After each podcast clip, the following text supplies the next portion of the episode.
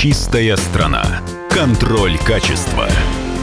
Добрый день, уважаемые радиослушатели. В эфире программа «Чистая страна» и я ее ведущий Александр Чекшин. Сегодня у нас в гостях руководитель Российского фонда «Заповедное посольство» Наталья Романовна Данилина.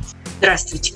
Здравствуйте. И говорить мы сегодня будем как раз накануне празднования Дня эколога. Мы будем говорить о том, как фонд сегодня помогает восстанавливать природу России, восстанавливать национальные парки, особо охраняемые территории. Вот я смотрю, у вас четко обозначены цели фонда, и главная цель номер один – это то, чтобы наши заповедные территории вошли в число пяти самых значимых ценностей российского общества стали, собственно говоря, объектами национальной гордости, хотя мы всегда гордились своей природой. Как вот здесь у нас получается продвигаться вперед? Мне кажется, что такое движение есть. Действительно, все больше и больше людей и знают, и ценят, и любят наши заповедные территории. Но пока еще это не стало а, для общества действительно вот какой-то одной из самых главных ценностей. Потому что не случайно же возникает время от времени желание у производственников, о тех, кто хочет э, развивать э, сельское хозяйство, кто хочет развивать нашу промышленность, все-таки подвинуть порой охраняемые территории и ослабить их режим для того, чтобы э, можно было что-то сделать на тех землях, которые сегодня принадлежат дикой природе. Ну, собственно говоря, вырубить реликтовые леса какие-то, да? Это вырубить, где-то построить внутри где-то изменить режим, разрешить, э, разрешить ту деятельность, которая может помешать. Иногда вроде бы и хорошая деятельность для спорта, для здоровья, но забывается о том, что сохраненные природные территории, они, может быть, наиболее ценны и для здоровья человека, и для а, сохранения вот того баланса, вот экологического баланса, из которого на Земле человеку, как живому существу, жить будет невозможно, для чего мы хотим, чтобы люди посещали охраняемые территории, для чего они могут стать туристом? Для того, чтобы они прониклись их ценностью, их э, красотой, их э, нужностью – и отнеслись к ним бережно, относились бережно и к той природе, что охраняется на ОПТ, и вообще к природе во всех ее проявлениях и в бережное отношение к природным ресурсам. То есть туризм экологический — это вообще-то мощное средство экологического просвещения. А вот как его организовать? чтобы нам не перегнуть ту самую палку, не перешагнуть ту грань, за которой мы а, позволяем и приглашаем на эту территорию и не уничтожить эту территорию. Если вы слушали рассказ о программах Европейской Федерации парков, да, да. то да, еще в, в начале функционирования парка первая книжка, которую издал э, Европарк, называлась «Любя их до смерти». Да. Вот э, как раз это посвящена экологическому туризму. И мы сейчас много очень говорим о любви к природе, о необходимости сохранять природу. Но вот эта вот любовь, она должна а, иметь определенные рамки, потому что залюбить, действительно очень любить и всех звать, посещать, можно залюбить до смерти. И мы такие примеры, в общем-то, видим, когда какие-то места становятся очень любимые у людей, какой-нибудь берег реки, Э, пляжное место, люди посещают, то там становится, остается пустыня. Пустыня и горы мусора. А бы, люди идут на любимое место. И вот поэтому вот эта грань, как мы можем позволить увидеть красоту, посетить охраняемые территории, она очень важна. И очень важно, как любой инструмент, с которым работают, он должен э, использоваться профессионально, грамотно и посещать э, охраняемую территорию можно в то время, когда возможно. Угу. Поэтому очень четко должны быть регламенты туристического развития любой охраняемой территории. Я думаю, что это очень легко понять. Если сегодня у нас птицы на гнездах, если в тех местах, в тех уголках, где самые массовые скопления и места гнездовья птиц, вот там, пока они нуждаются в покое, никого не должно быть. Там должна быть та среда, которая позволит этим птицам вывести птенцов, поставить их на крыло. И затем, возможно, эту территорию можно и посетить. И, в принципе, это только один пример. А на самом деле вот этот, вот сохранить этот баланс между тем, где может быть человек, и тем, где живет природа.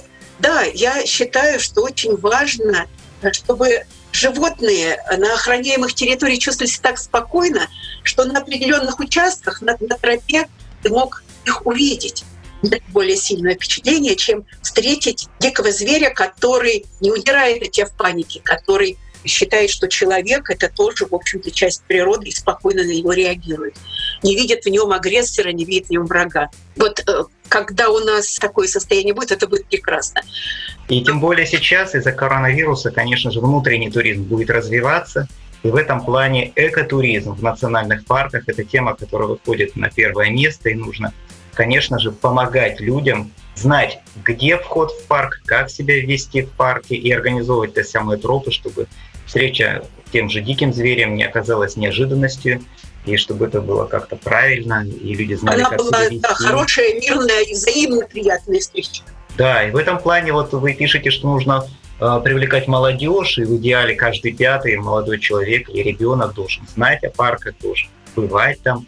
И профессия, связанная как раз с обслуживанием парков, с экологией, ее престиж будет расти тогда. Вот в этом направлении есть какие-то у нас успехи, хотя бы скромные? Ну, есть, конечно, да, они, конечно, пока недостаточные, потому что на самом деле дети должны все быть охвачены вот этим экологическим просвещением, пониманием а, природы. И, конечно, здесь очень много делает э, и современная школа, и очень много и все больше и больше делают а, специалисты охраняемых территорий, специалисты заповедников парков. И мы э, с этим работаем, и мы помогаем специалистам получать новые инструменты для просвещения детей. И наш фонд, он очень активно разрабатывает экологические уроки.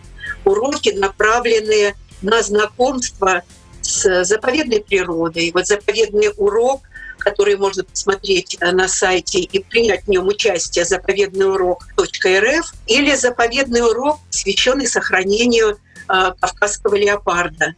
Это тоже урок который может участвовать все желающие. Уроки как раз современные, очень важные, они онлайн. Или урок о, сохранении сайгака, вот этой древней антилопы реликтовой, которая, которая нуждается в охране и в особом внимании.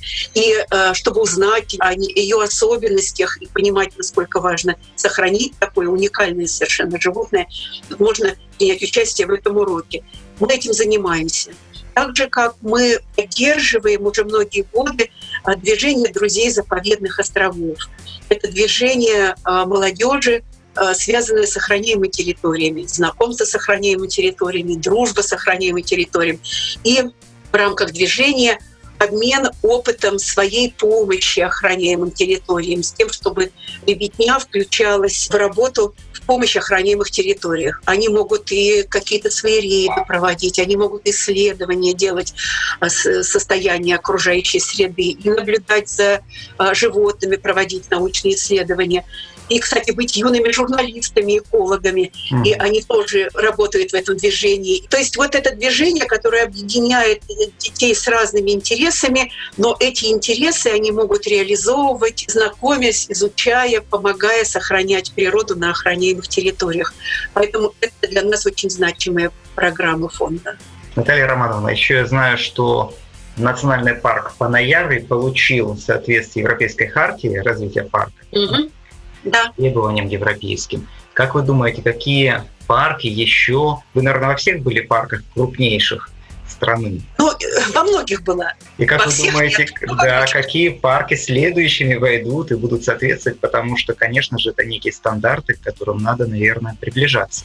Кинозерский национальный парк работает на очень высоких стандартах, работает с посетителями, с туристами развивается очень эта работа в национальном парке Смоленское поозерье, национальном парке Угра, национальный парк Таганай, заповедник Хакасский. И, в общем-то, можно перечислить, я думаю, что где-нибудь за 20 можно перечислить тех, кто а, работает достаточно по высоким стандартам.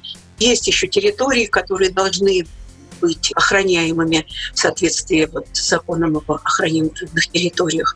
Поэтому, да, это важный процесс, и я надеюсь, что он будет идти э, успешно. Развитие экологического туризма очень важно, чтобы блага от этого туризма получало местное население потому что развивать охраняемую территорию и туризм на ней, не вовлекая в это местное население, это недопустимо. Население должно включаться в развитие, экономическое развитие территории в связи с туризмом. Тогда будет гармонично все. Спасибо большое. Я напомню, что у нас в гостях была руководитель Российского фонда «Заповедное посольство» Наталья Романовна Данилина. Чистая страна. Контроль качества.